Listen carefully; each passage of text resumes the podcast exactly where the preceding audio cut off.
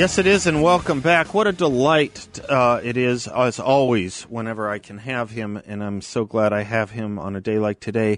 That's Pete Peterson. He is the Dean of the Pepperdine School of Public Policy, one of my favorite uh, institutions and one of my favorite public intellectuals. Uh, if you want to get a sense of it, it was actually a tweet he put out earlier in the week, a sense of what the Pepperdine School is all about. He tweeted, From our founding by the likes of James Q. Wilson, Jack Kemp, and Michael Novak, ellipses, on he went, has placed a premium on viewpoint diversity in the classroom. Boy, wouldn't you like to go to a school founded by the likes of Wilson, Kemp, and Novak? That, that was the school I grew up in, by the way. It just wasn't a physical edifice. I grew up on their knees. We'll talk more about them in a minute. Pete, happy Friday. Great to be with you, Seth really nice to be with you too. I told you ahead of time I wanted. You know what might be fun? Think, put this in the back of your head. If I can interrupt myself, maybe it would be fun somewhere in this interview for you to tell me one thing about each of those guys you've learned something or or think of them as represented. Oh yeah, well, that would be fun. I'll do it too. Um, But I invited you because I was uh, you know these these concepts going around um, and and and, and uh, around the country and around certainly the kinds of things you and I engage in on a daily basis talk radio, academic conferences that you're involved in, schools, cancel culture, unity. And more and more, I'm reading. It started about two years ago, and I'm just reading it more and more that we're in something that I just think is so tragic a cold civil war. There are sometimes other mm. adjectives for the civil war we're in, but uh, uh, which is, I, I think, is resultant from our uh, disunity. And I'm just wondering what you're seeing these days. Yeah, I'm afraid uh, we're continuing to see that. Uh, and it was a poignant line, I must say, uh, from the inaugural, the president's inaugural address about uh, a cold civil war, um, because I'm afraid that that's that's what's happening. Uh, we certainly have seen it on America's college campuses. Uh, we have seen it in our public squares. And as we've discussed here many times before, Seth, the inability of uh, those of us who care deeply about politics um, to engage with one another in a civil way um, is not only damaging the value of those decisions, it's also dissuading many from even wanting to get engaged, that the whole theory around rational ignorance uh, really is rational, but not for reasons that the political scientists originally told us, which was to say one vote amongst millions really doesn't uh, make a lot of sense to engage in that kind of process. People are now rationally opting out of politics just because of what they're seeing as uh, a shouting match and hopelessness. I have to tell you, I, yeah. it, it, was a round of uh, calls I had in the last hour just on that very point, Pete. Um, ironically enough, or coincidentally enough, perhaps, about uh, people saying, you know, what's the use anymore? What's the use? Which is not where I counsel, but nonetheless, it's out there. It is, but I I do think that if there's any silver lining to uh, the current state of affairs, is that people are beginning to realize what can happen yeah. if they don't get involved. Yeah. yeah. Um, you know, I, I've said a few times that you know the political scientist Mancur Olson had the logic of collective action, and essentially boils down to um, those with the most at stake will often have the most influence mm-hmm. on on on decisions and I think people are realizing across a variety of different areas. I'm sure you've talked about the San, recent San Francisco yeah, school board a decision. A lot. Yeah. Um, and what's so remarkable about that story, as more and more reporting is becoming evident about it, is that it was a very insular decision uh, made w- really without any public engagement. Right. And now, even the residents of San Francisco, who are otherwise I'm sure politically left in a lot of different ways are, are really outraged. The mayor was. I liked what the mayor yeah, said. Did you see, you saw what the, she said? Maybe next time you guys convene, we can talk about opening schools. right, right, something like that, right? No, that's right. Yeah. And again, those are those are kind of the stakes that uh, when when we are not engaged, when the calmer voices, if you will, are not engaged, uh, we we can turn over decision making processes and policy making processes to the most ideological and the most vested. My favorite part of that story, I have to tell you, just it's a laugh line, but it's a crying line. My favorite part of that story was when they came upon Roosevelt Elementary School and they weren't sure if it was named after Theodore or Franklin. So they just said, well, let's not take a chance. Let's cancel the name anyway. That was my favorite part of the story. Did you pick up on that? Did you see that? I did. Yeah. And you know, there's a great piece actually in one of these local um, news blogs uh, called Mission Local because the Mission District in San Francisco. And the reporter actually looked into uh, the meeting notes and the, the video of the various Zoom meetings that led up to this decision. And people were quoting from Wikipedia entries. Sure. People were sure. pulling like random references that they thought they saw something on the History sure. Channel. I mean, these, I read it on Facebook. Right. Yeah. That's right. Yeah. yeah. But that these were school board members making really these significant decisions that they really had no background. Right. Right. Right. And um, you know, I it's a shame in, in so many ways because I, I'm I'm just bewitched with the focus on um, you know what the kids are taught. Um, there's the old famous story that Allen Ginsberg told Norman Podhoretz, who wasn't buying his shtick. Podhoretz wasn't buying Ginsberg's shtick, and Ginsberg leaves Podhoretz's apartment, slams the door, and said, "We'll get you through your children." Uh, the the, yeah. the left understood that, and we didn't, and yeah. um, and so they go ever younger. I um, I, I do a lot of work in the prevention field, Pete, the substance abuse or use prevention yeah. field. Yeah. You know, and we used to start, you know, teaching kids in the 10th and 11th grade. And as we learned, sadly, we were starting too late. We have to go to the 8th grade and 7th grade. Now we have to go into the 4th grade. You saw that in dropout prevention work too. We were starting too late, you know, and we have to go younger and younger. Well, the left, the left got this with politics intimately, and they're starting with toddlers now. No, it's um, it's something again that I think people are becoming more well aware of.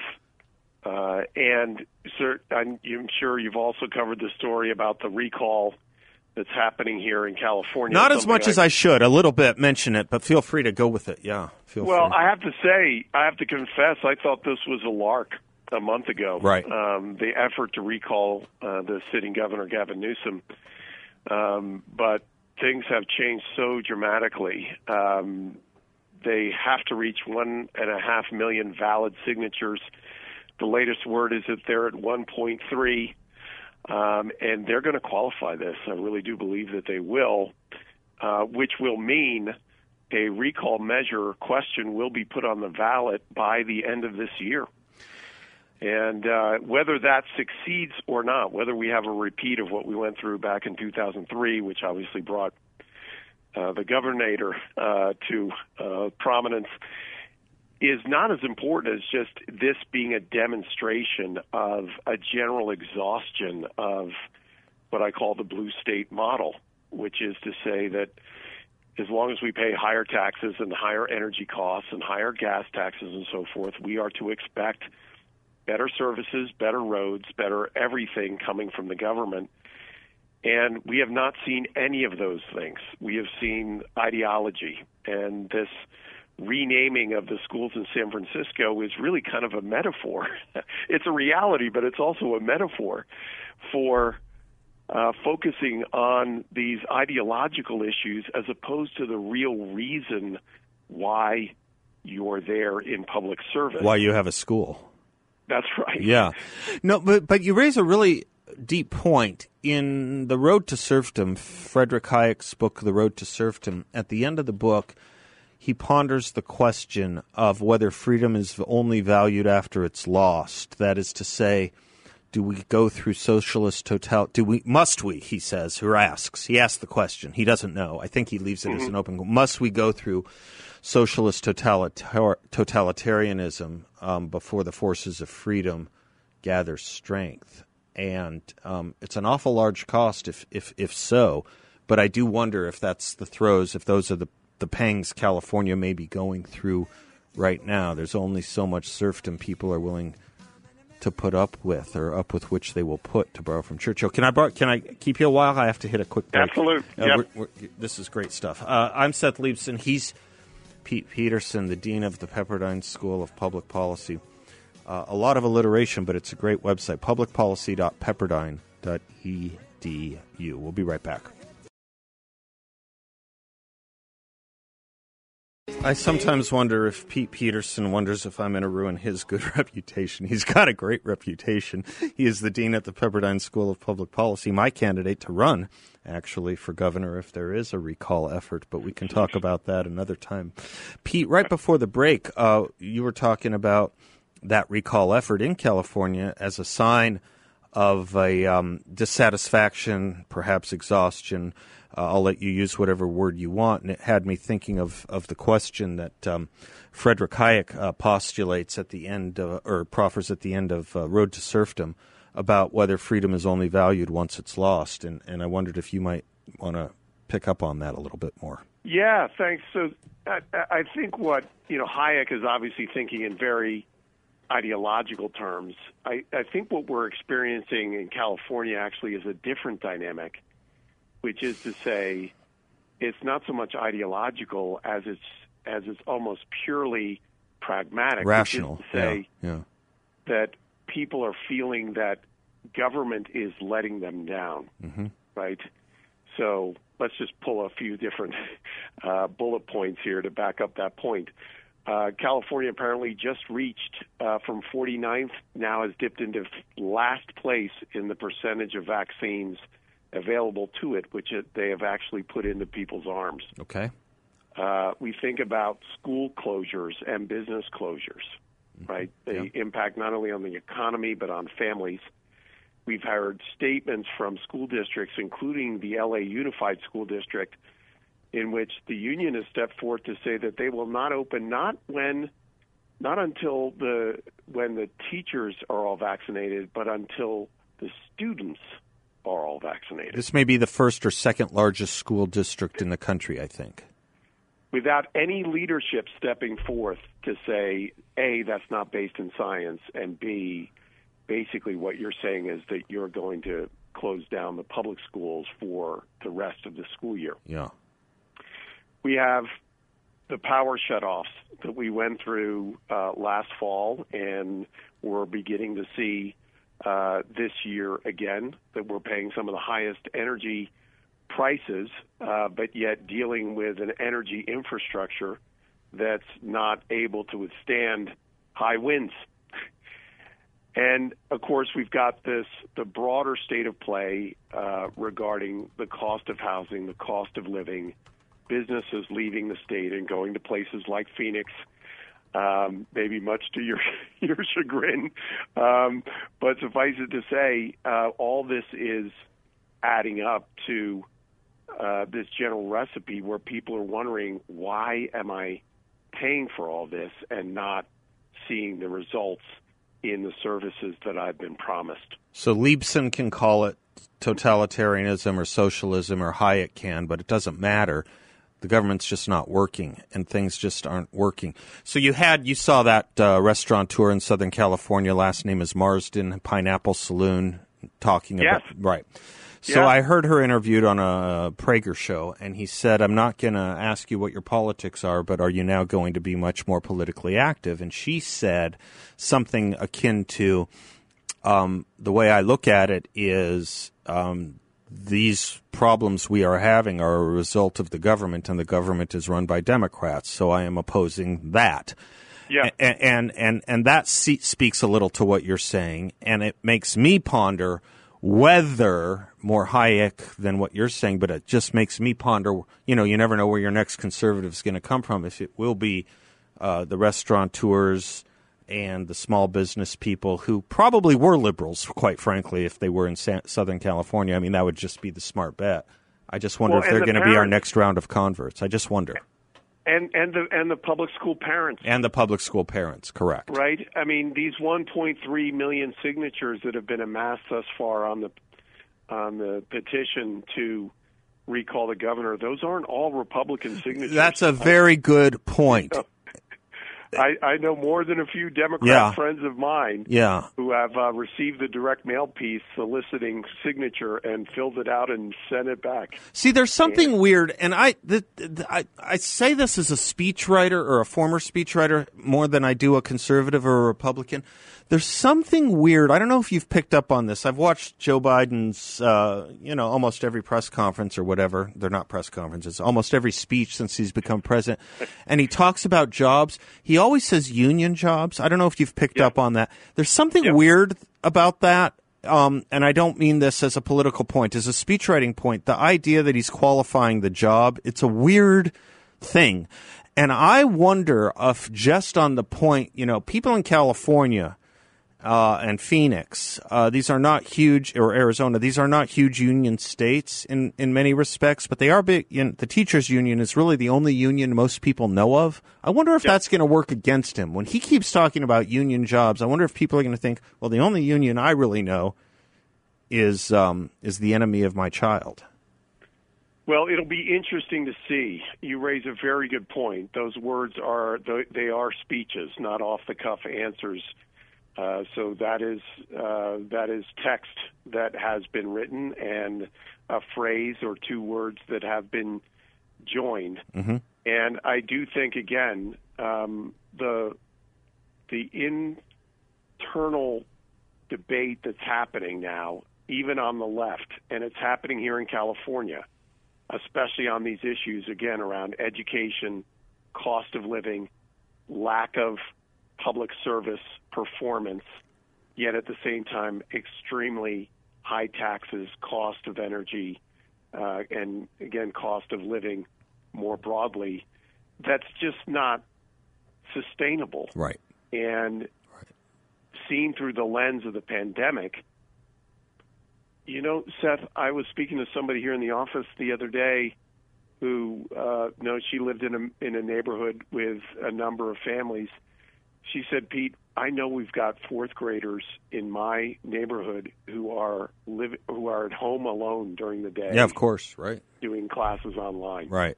Or not. and Yeah.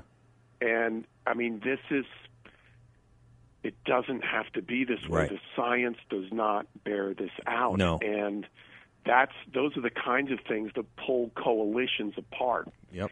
And of course, the dominant coalition here in California is the one on the left. And it is constituted by those that are not being served by the policies coming from Sacramento or from these major public sector unions. Uh, there's so much to say about this, and, and, and of course, the first thing is so you've got to give people an alternative. Obviously, that goes Yes. without saying.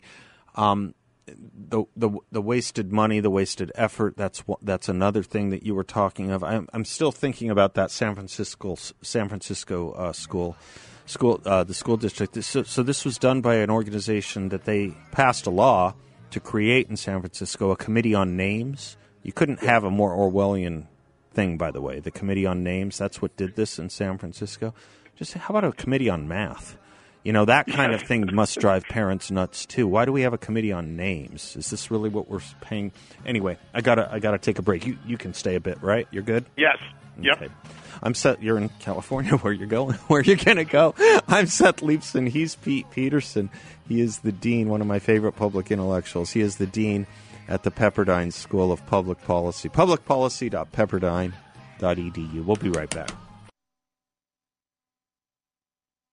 Welcome back to the Seth Leibsohn Show. Delighted to have Pete Peterson with us, Dean at the Pepperdine School of Public Policy. Hey, Pete, on your on your point about you know these regulations and rules that people are suffering under, particularly in California, that may be less ideological in their effect, not maybe in in in in, in their wholesale dissemination and promulgation, but at least Yeah, in their yeah. effect on the citizen, not making sense.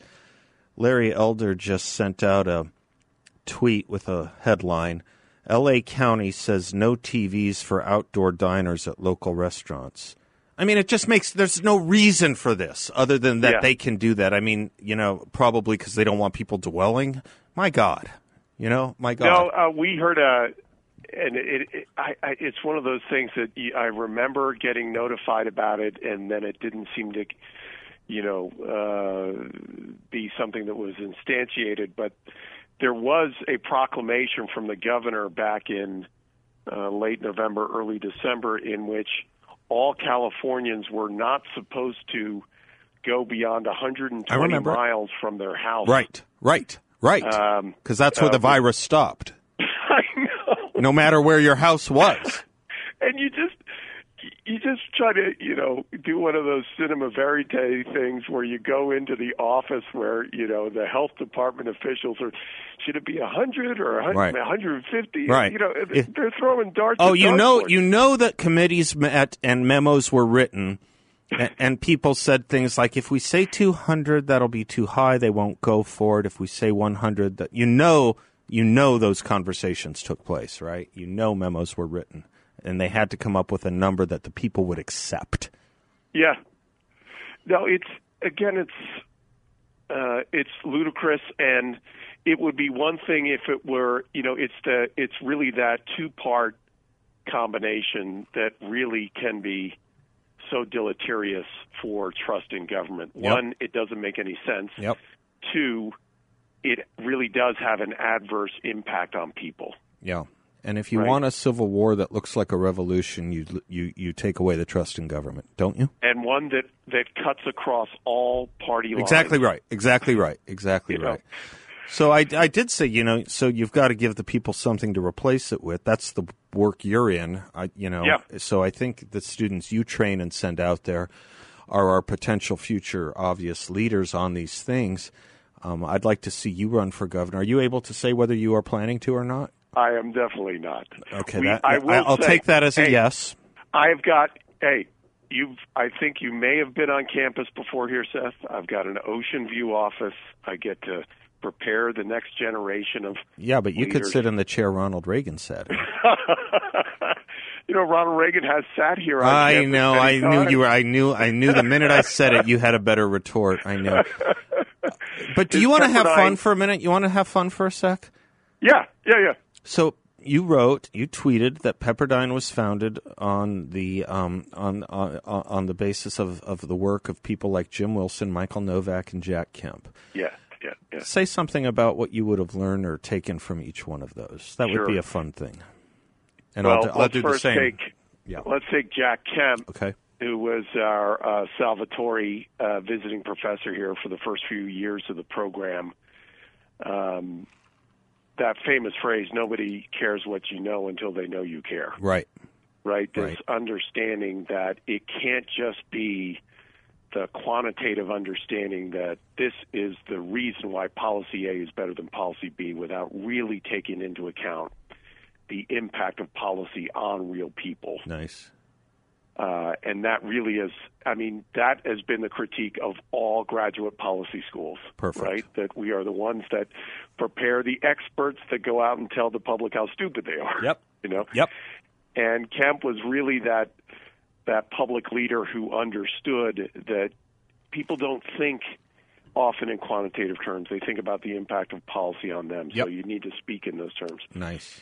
Um, Wilson, who came to the policy school shortly after writing, you know, his classic The Moral Sense, actually, you know, I gained the same thing from him, which was understanding that as much as there's a quantitative aspect of policy, there really is this human dimension.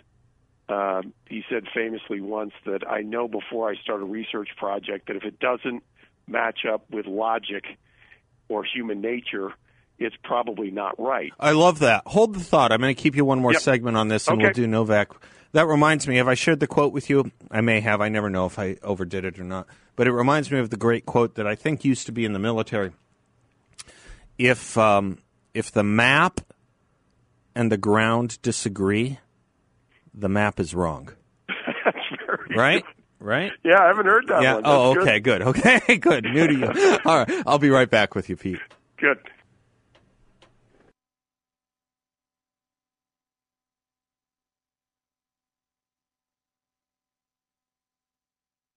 Pete Peterson, you get to meet a lot of interesting people in your career. But do you want to know when I knew I made it? What was that? You, did you hear that Jimmy Buffett song we came into Yes. with? Yes, yes. I yes. had a. I was talking about Jimmy Buffett on the air one day for some reason or other, and I had a caller, female caller. Um, this was about two and a half, three years ago. She was literally the woman he wrote that song about. Oh my goodness! Yeah, I, I could have retired then. That's all I needed. Very good. That's all I needed.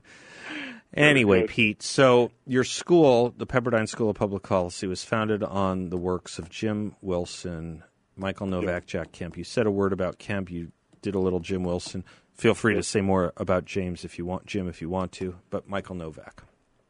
Yeah, well, no.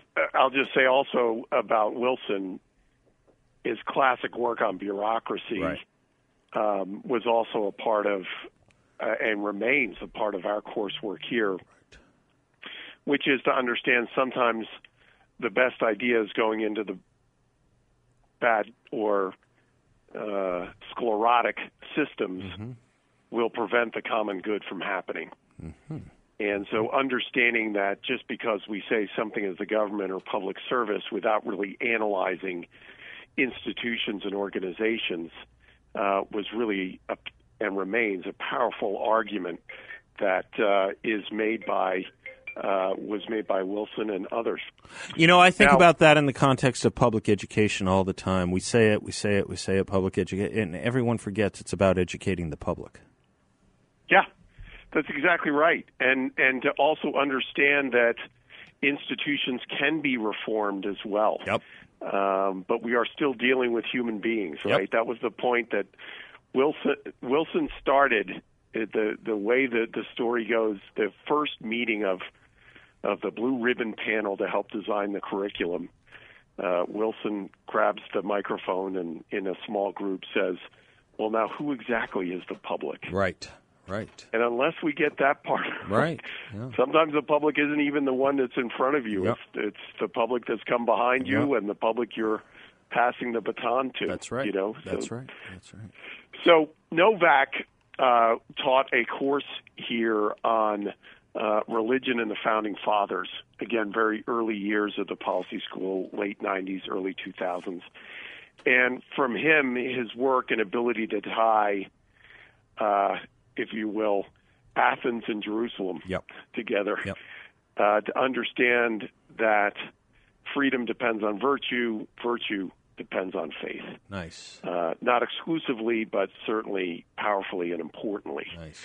And his ability to, to tie that in together and the importance of religious liberty, not only for individual human beings, but also for democratic uh, societies. And then obviously his work in the spirit of democratic capitalism, looking at this now from the lens of, of political economy, uh, just powerful and again foundational works here. That's beautiful stuff. You know, it's a fun country and it's a small and great country. When I was in grad school and, you know, didn't know anything and had a lot of hair and, you know, on my head and, you know, whatever. I was, I took a course, um, not far from you, about 40 miles away, uh, uh, in Claremont in grad school Yes. on, on, uh, on, on, on uh, criminal law.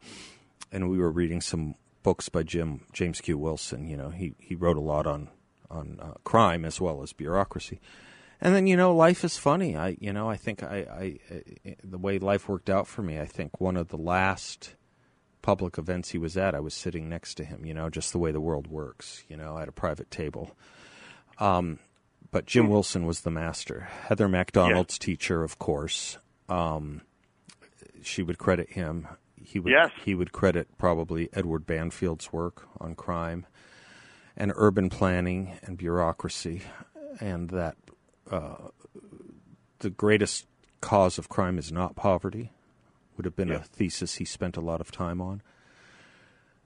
I could say a lot about Michael Novak. I, I put a lot of um, conferences together where I used him back in the day. Oh, But the one thing he once said I will never forget, and I quote often, my producer knows it by heart as well. Um, a country that venerates moral virtue has 300 million policemen. yeah, A country that denigrates it can never hire enough. Yeah. I loved that and I will quote it to That's my dying beautiful. day. Yeah, and yeah, that's course, right. Jack, you know, the difference Yeah. between internal governance and external. Yep. You know, and if and if we don't govern ourselves, we will- we will be governed You bet. from without. You bet. Yeah. You bet. And Jack, I could I could speak millions of words on. I was privileged to be his chief of staff at one point. Ah. I will say another thing though about Henry Salvatori. You mentioned that Jack was the Salvatori professor. That's right. I got to Yep. meet Salvatori. Um, my professor Harry Jaffa was the Henry Salvatori research professor at Claremont. Yeah, he was very involved at Claremont. I remember. Yeah, and so, so. Salvatori was a uh, he he made a, a, a mint off inventing a uh, oil drill bit, as I Yep. recall. That's right. and I was privileged. uh, I don't. I, I never met Ronald Reagan, but I was in the room where he spoke one night, and it was at one of those fancy hotels in California. I couldn't remember which one. You've probably been there a million times. And uh, Reagan was the featured speaker, and I was Yeah. on my way out to get my car at the valet, and I was standing next to Henry Salvatori, and this must have been circa 1992 ish. And I said to him, cause, so he was along in years at that point. He was, Yeah. And I said to him, I just want to thank you for everything you do. And he looked at me, and I shook his hand, and he looked at me and he said, Well, one does what one can. But there's nothing great in conservatism in California that was done without him. No. Oh no. No. No, it's like uh, Dennis Prager always says: there are those on the front lines Yep. and those who support those Yep. on the front lines. Yep. You know, and and uh, you and you need both. Mm. You need both for sure. Well, Pete, um, there's a million things we could do, but it's Friday. Yep. You're you're looking at the beach probably. It's actually a pretty cloudy day here, I must say. a good uh, a good uh, time we to plan your run for 50s. governor. Then I will say then, if the weather is bad, then do your homework and uh, and and and know that I will help you in any way I can. Oh my goodness, these conversations are are help enough. Richie Rich says, "If I become a teacher and a man for all seasons, who will know?" And he's uh, he's told uh, your students, your family, God. Not a bad public. That Very good. you need to run, buddy. If I have to come there, I, I'm telling you, this is such a great gig. Such a great gig. I love you, Pete. We'll talk to you right, soon. great to be with you, man. As Okay, bye. always, God bless. We'll be right back.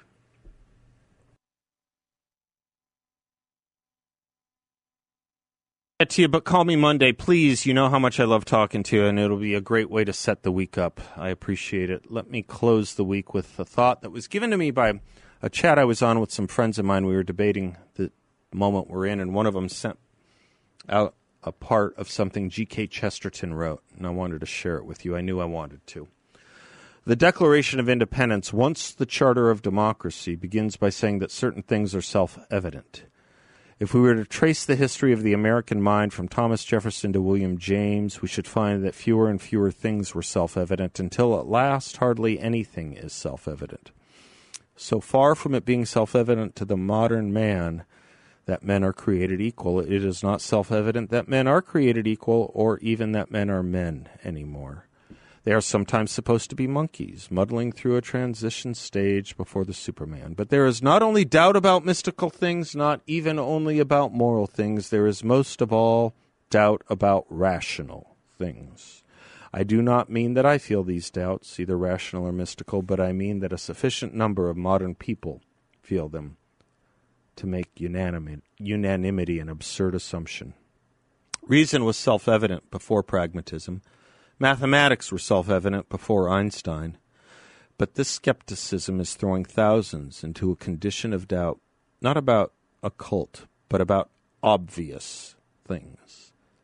We shall soon be in a world in which a man may be howled down for saying that two and two make four, in which furious party cries will be raised against anybody who says that cows have horns in which people will persecute the heresy of calling a triangle a three sided figure, and hang a man for maddening a mob with the news that grass is green. I give you the times. Until Monday, God bless you all, and class dismissed.